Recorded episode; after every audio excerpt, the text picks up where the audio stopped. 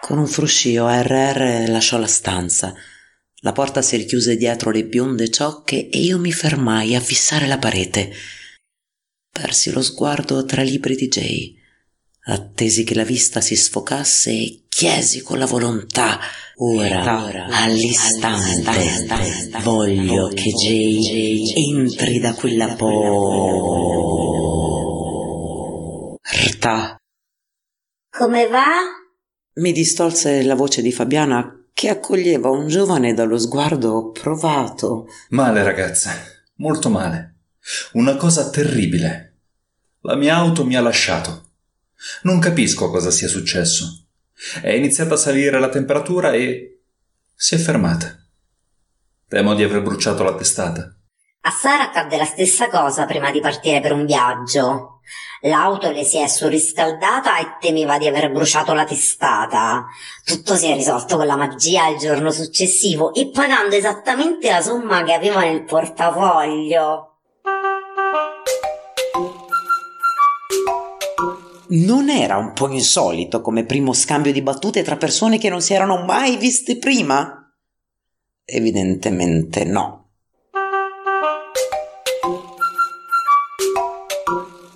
Anche io devo partire tra qualche giorno. Per questo è una cosa bruttissima. Oltre alla spesa che dovrò affrontare. Non ci voleva proprio. Ripartirà. Ripartirà. Pensai, consapevole della perfetta analogia tra la sua auto e il surriscaldamento del mio corpo e con la precedente circostanza riportata da Fabiana. Ah, lui era Jay, Nessun convenevole, nessuna presentazione, nessuna entrata spettacolare in studio, alle quali poi seppi solitamente era avvezzo, ma non allora. Quel giorno giunse in affanno, sfiancato dall'aver dovuto sospingere la propria auto in salita e per un tragitto ritenuto a ragione eccessivo. Madido di sudore affiancò lo specchio per ricomporsi e quindi raggiungerci.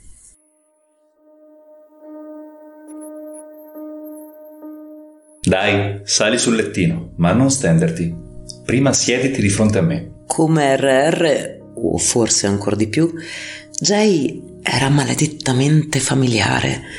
Non sapevo nulla di lui, come non sapevo cosa aspettarmi, ma avvertivo l'intensificarsi di quel gusto assaporato ovunque.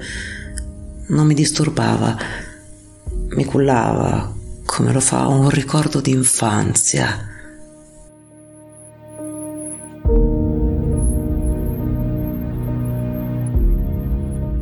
Come stai? Troppo carica energeticamente, come accade spesso negli ultimi tempi. Oggi in modo particolare. Ehm, non ho più i danni di quella che mi è stata diagnosticata come una fibromialgia. Cosa mangi? A me lo puoi dire. Anche io non mangio carne, né... Né latticini né glutine. Per anni ho eliminato anche il nickel. Eh, ho dovuto anche io. Ora l'ho reintrodotto e il corpo non si lamenta. Ok, Cisti all'ovaio destro. Sinistro! Come sinistro? Stenditi. Perché al sinistro? Avrei voluto dirgli che è facile confondere la lateralità quando si è di fronte a uno specchio, ma tacqui. Perché? Uh, per piacere personale, credo. È il sinistro perché hanno portato via mia figlia. Con te posso parlare apertamente allora. Di solito tratto gente che lamenta mal di schiena per aver forzato spostando un mobile. E io dico, sì, cattivo quel mobile. Poi chiedo, ma a casa come vanno le cose? In famiglia? Lavoro sul loro corpo. E quando tornano raccontano che si sono accesi d'ira contro la moglie o i figli, come non avevano mai fatto prima. È toccata anche a me la stessa sorte. Cosa fai? Counselor e alimentazione naturale, pranoterapia. Ecco perché le tue mani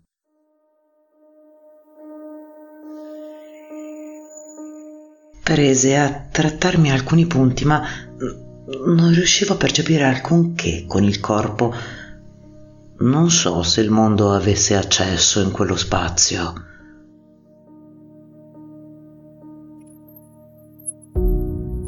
Dimmi della tua famiglia. Sono io, la mia famiglia. Mio padre è morto che avevo vent'anni, mia madre è mentalmente instabile da che ne ho memoria, mia figlia l'hanno portata via. Vivo con un cane e tre gatti. Anche io ho un cane e tre gatti. Hai avuto molte vite, troppe in una sola. Anche tu? Quando appena quindicenne si è costretti a vivere al buio, reclusi in una cantina, si comincia a comprendere qualcosa, non trovi? Quando poi ho perso l'olfatto... Lo rivuoi? Ora no. Sapevo di dover rinunciare a qualcosa per avere un dono più grande da offrire. Espiazione, pensai, ma sospirai. Già. E poi mi scappa sempre la pipì. Per anni sono stata paralizzata con una neuropatia del pudendo, ora guarita. Come l'hai guarita? Con la fede. Non solo. L'ho voluto. Ho scambiato il dolore con il dono di imporre le mani e lenire quello altrui. Ora mi hai detto le cose brutte. Adesso dimmi cosa ti piace fare. Non ti ho detto cose brutte. Per te non lo sono, come non lo sono per me. Abbiamo ricevuto tesori inestimabili dalle nostre avventure. Siamo così. Non ci si può fare nulla. Noi abbiamo l'espiazione. Eccola l'espiazione. Se fossi stata in cerca ancora di un segnale per comprendere in che misura quell'incontro mi riguardasse, ormai mi aveva centrata in pieno. Mi piace meditare, pregare, leggere, scrivere, passeggiare con il mio cane nella natura isolata e selvaggia. Io ho due luoghi sacri nella natura. Credo di conoscerli soltanto io. Tu dove vai? Gli rivelai i miei e lui proseguì parlandomi di M, il suo terapeuta. Trattavasi di un Jack Russell incaricato di accogliere i suoi pieni d'animo. Da parte mia avevo Morfeo, un meticcio di 30 kg a custodia di silenzi ed entusiasmi da bambina.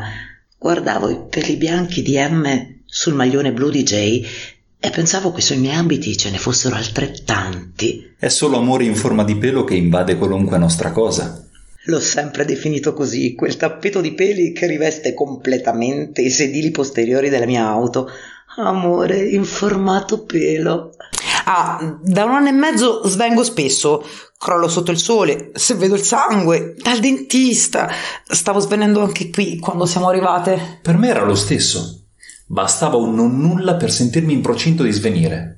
Ora provo a focalizzare il pensiero su altro. Eh, a volte riesce, altre è sufficiente anche una parola evocativa. Già. Insegnami a trattare il vago da sola. Fece scivolare le sue mani su tre punti del mio collo. Da allora smisi di svenire. Ci sedemmo poi accanto sul lettino, i piedi ciondoloni nel vuoto e gli sguardi che oscillavano tra la terra e i volti analoghi. Ha il mio stesso neo sul mento, stesso punto e stessa lateralità. L'hai notato? Sì, guardavo prima il tuo. Noi conosciamo l'espiazione. Non possiamo fare altro che vivere così lavorare per gli altri, offrirci fino a consumarci. Dobbiamo espiare. Chissà cosa, ma dobbiamo. Sappiamo che è così. Sarebbe stato utile raccontare che l'espiazione era la compagna della mia vita. Vedevo che non v'era urgenza di dialogo in questo riverbero di comunicazione. Parlare era un vezzo tra noi, inutile quanto divertente. Non aggiungeva nulla, non avrebbe compromesso alcunché il silenzio. A guardarvi bene, intervenne Fabiana. Avete anche gli stessi zigomi, gli occhi, la corporatura identica. Così si concluse il mio primo trattamento. Hai una tempra fortissima. Non hai ridondanze corporee. Sei in equilibrio energetico. Che fatica che devi aver fatto per raggiungerlo. Non so se qualcuno si è mai rilassato nelle mie mani come hai fatto tu. Ringrazio la tua fiducia. Ricambiai con un silenzio necessario come una preghiera e scivolai giù dal lettino, che ora accolse Fabiana. Mentre Jay parve infliggere alla mia amica pene più severe di quelle che l'inferno le avrebbe riservato, io rivolsi domande all'ignoto a cui prontamente prese a rispondere il giovane osteopata in una sequenza di parole e sguardi che rischiò di stordirmi. L'ormai indomita intensità mi aveva evidentemente sbalzata di sella e non riuscivo più a vedere se fossero le mie parole a trovare spazio nella sua bocca o le sue che avevano incontrato la mia memoria. Cerco di vivere esprimendo sempre il meglio di ciò che sono. Mi sono impegnato con me stesso nel restare pure in ogni occasione. Come te mi spingo un passo oltre ciò che posso fare. La sera mi fermo ad individuare i miei limiti e i miei perché, a... a ricapitolare la mia esistenza. A ricapitolare la mia esistenza. Scovo le idee che ho confezionato e volo oltre.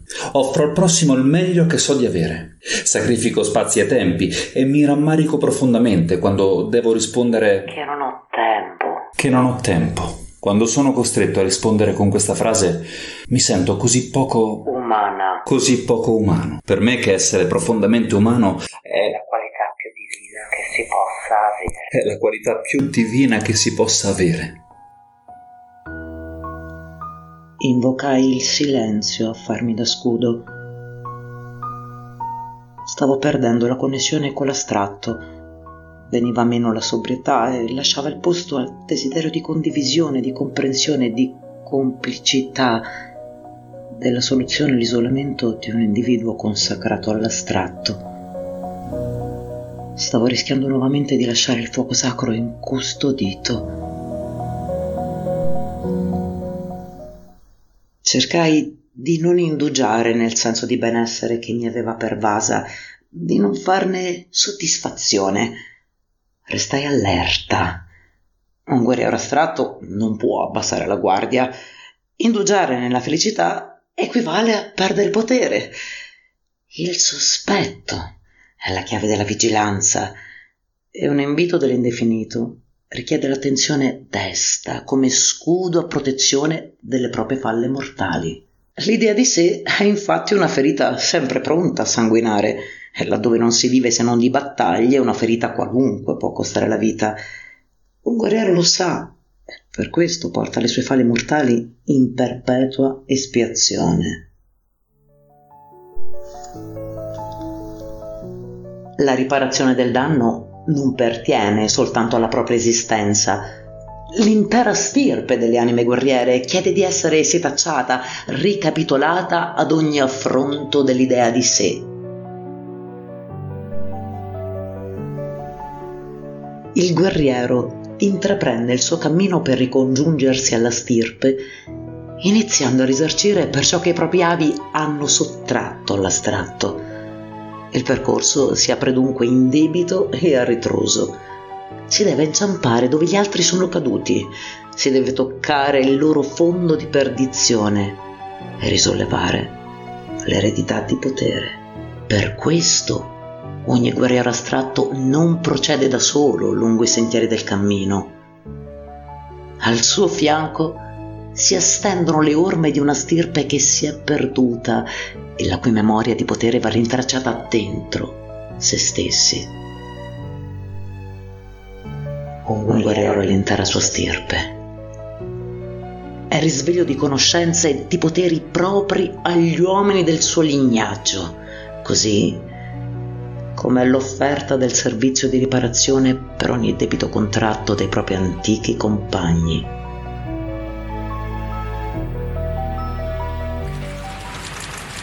Guidai sulla strada bagnata a specchio, scortata da Fabiana. Quella notte avrei voluto cedere al sonno come un ubriaco, ma vidi apparire alla finestra della stanza il mio corvo fedele non si era mai spinto fin. Solitamente si fa incontro laddove non giungono i miei gatti, ma non quella volta in cui venne a dirmi che non era l'una per sogni di pace. Fu così che affilai le armi pronta per la conquista delle terre del sogno.